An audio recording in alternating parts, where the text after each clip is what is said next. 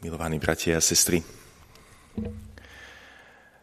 existujú v živote skutočnosti, ktorých hodnotu si uvedomíme neskôr. Alebo, keď je už neskoro, alebo možno nikdy. Ale sú situácie, a dáte mi iste za pravdu, keď si povieme napríklad o skutočnosti času samotného, v dnešnej dobe špeciálne, že si niekedy povieme, o koľko lepšie som mohol využiť čas.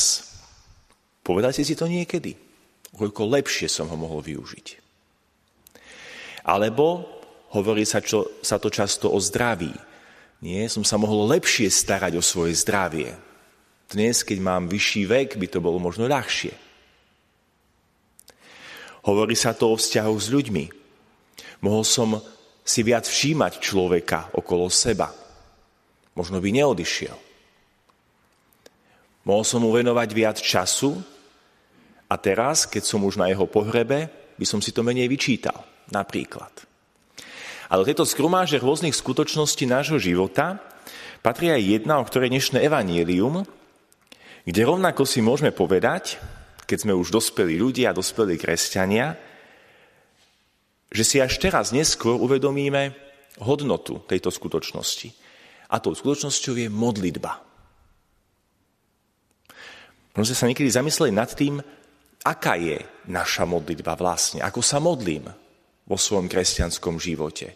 Čo pre mňa modlitba vôbec znamená. A možno sme si už povedali, mohol som sa lepšie modliť. Hlavne vtedy, keď sme už urobili kopec ľudských krokov k tomu, aby tá naša modlitba bola lepšia.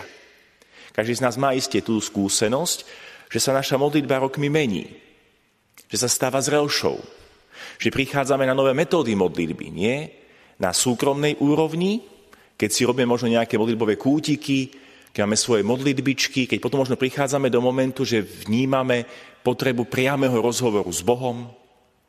Riešime to na úrovni cirkvi, keď hľadáme spôsoby, ako modlitbu okoreniť, ako ju urobiť ducha povznášajúcejšou, ako napríklad v našej svetini, keď riešime novú maľbu a snažíme sa dvihnúť ešte viac hodnotu tejto svetine práve kvôli modlitbe. Nie kvôli nejakej obyčajnej výzdobe, ale aby sa tu lepšie modlilo. A tých rôznych spôsobov je stále viac a viac. A teda je dnes na mieste sa zamyslieť nad tým, ako vyzerá naša modlitba. Aby o 5 rokov neskôr sme si nepovedali, mohol som sa lepšie modliť. A aké sú tie spôsoby na to, ako si modlitbu zlepšiť? No jednak tie ľudské, o ktorých som pred chvíľkou hovoril, ale prichádza nám úplne na pomoc dnešné evanílium s otázkou Kristových najbližších spolupracovníkov, jeho priateľov, Pane, nauč nás modliť sa. A tu prichádza dvojaká Božia pomoc. Jeden nám Duch Svetý ukazuje, ako sa modliť, lebo keď sme naozaj na Ducha Svetého otvorení, a len ukážeme Bohu ochotu modliť sa, darovať mu trošku času, verte tomu, že Boh sa už ukáže a vaše slova budú ním vedené. Vaše myšlienky v modlitbe budú ním vedené. A tá modlitba nadobudne úplne inú hodnotu, oveľa hĺbšiu. A potom Kristus ukazuje v dnešnom evaníliu obsah modlitby a vezmite si niekedy do ruky očenáš v texte. Skúste to. A všimnite si, že sú tam všetky potrebné modlitby človeka počas celého života. Nič viac nepotrebujeme. A preto Kristus vedel, prečo nám dáva túto vzácnu modlitbu odčenáš, aby nás naučil, čo je v živote podstatné. Uvedomenie si Boha cez tú modlitbu, uvedomenie si seba, uvedomenie si vzťahov s ostatnými ľuďmi a teda prozba o to, aby sme to v živote zvládli. Ale potom nám Kristus očividne ukazuje aj to, ako sa modliť. Teda ten spôsob. Že to nie je len o tom, že recitujeme nejaké básničky, ako o tom často kazatelia hovoríme, ale o tom, ako to robil Kristus. Že sa s Bohom rozprávame. Že mu dávame seba. Že mu hovoríme o svojich dňoch, o svojom srdci. Že sa mu istým spôsobom odhaľujeme. A vtedy Boh vstupuje naplno do nášho života, aby nás premienial. A potom nám Kristus ukazuje aj to, aká je dôležitá modlitba a kedy sa vlastne modliť.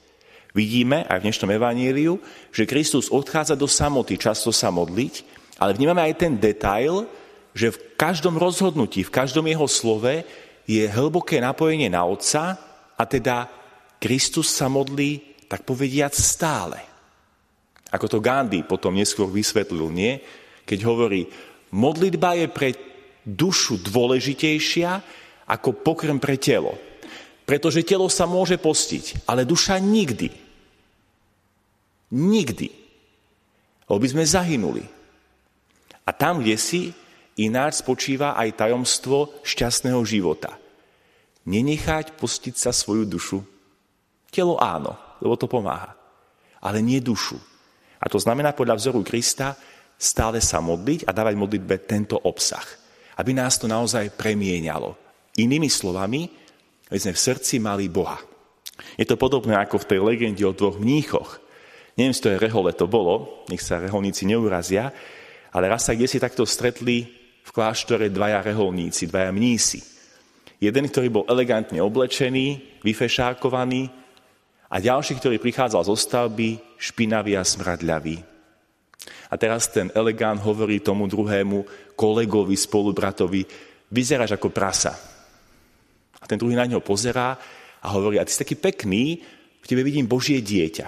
A ten elegant hovorí, ako po tejto urážke mi dokážeš povedať, že vo mne vidíš Božie dieťa.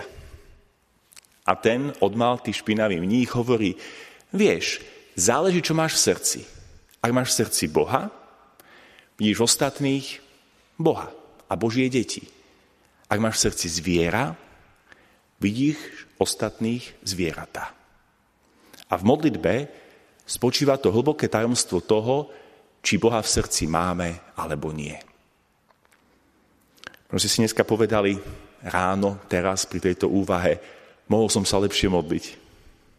Tak skúsme sa lepšie modliť, použijúc ľudské spôsoby, aj tie Božie, Ducha Svetého a priamy návod, ktorý nám Kristus dáva.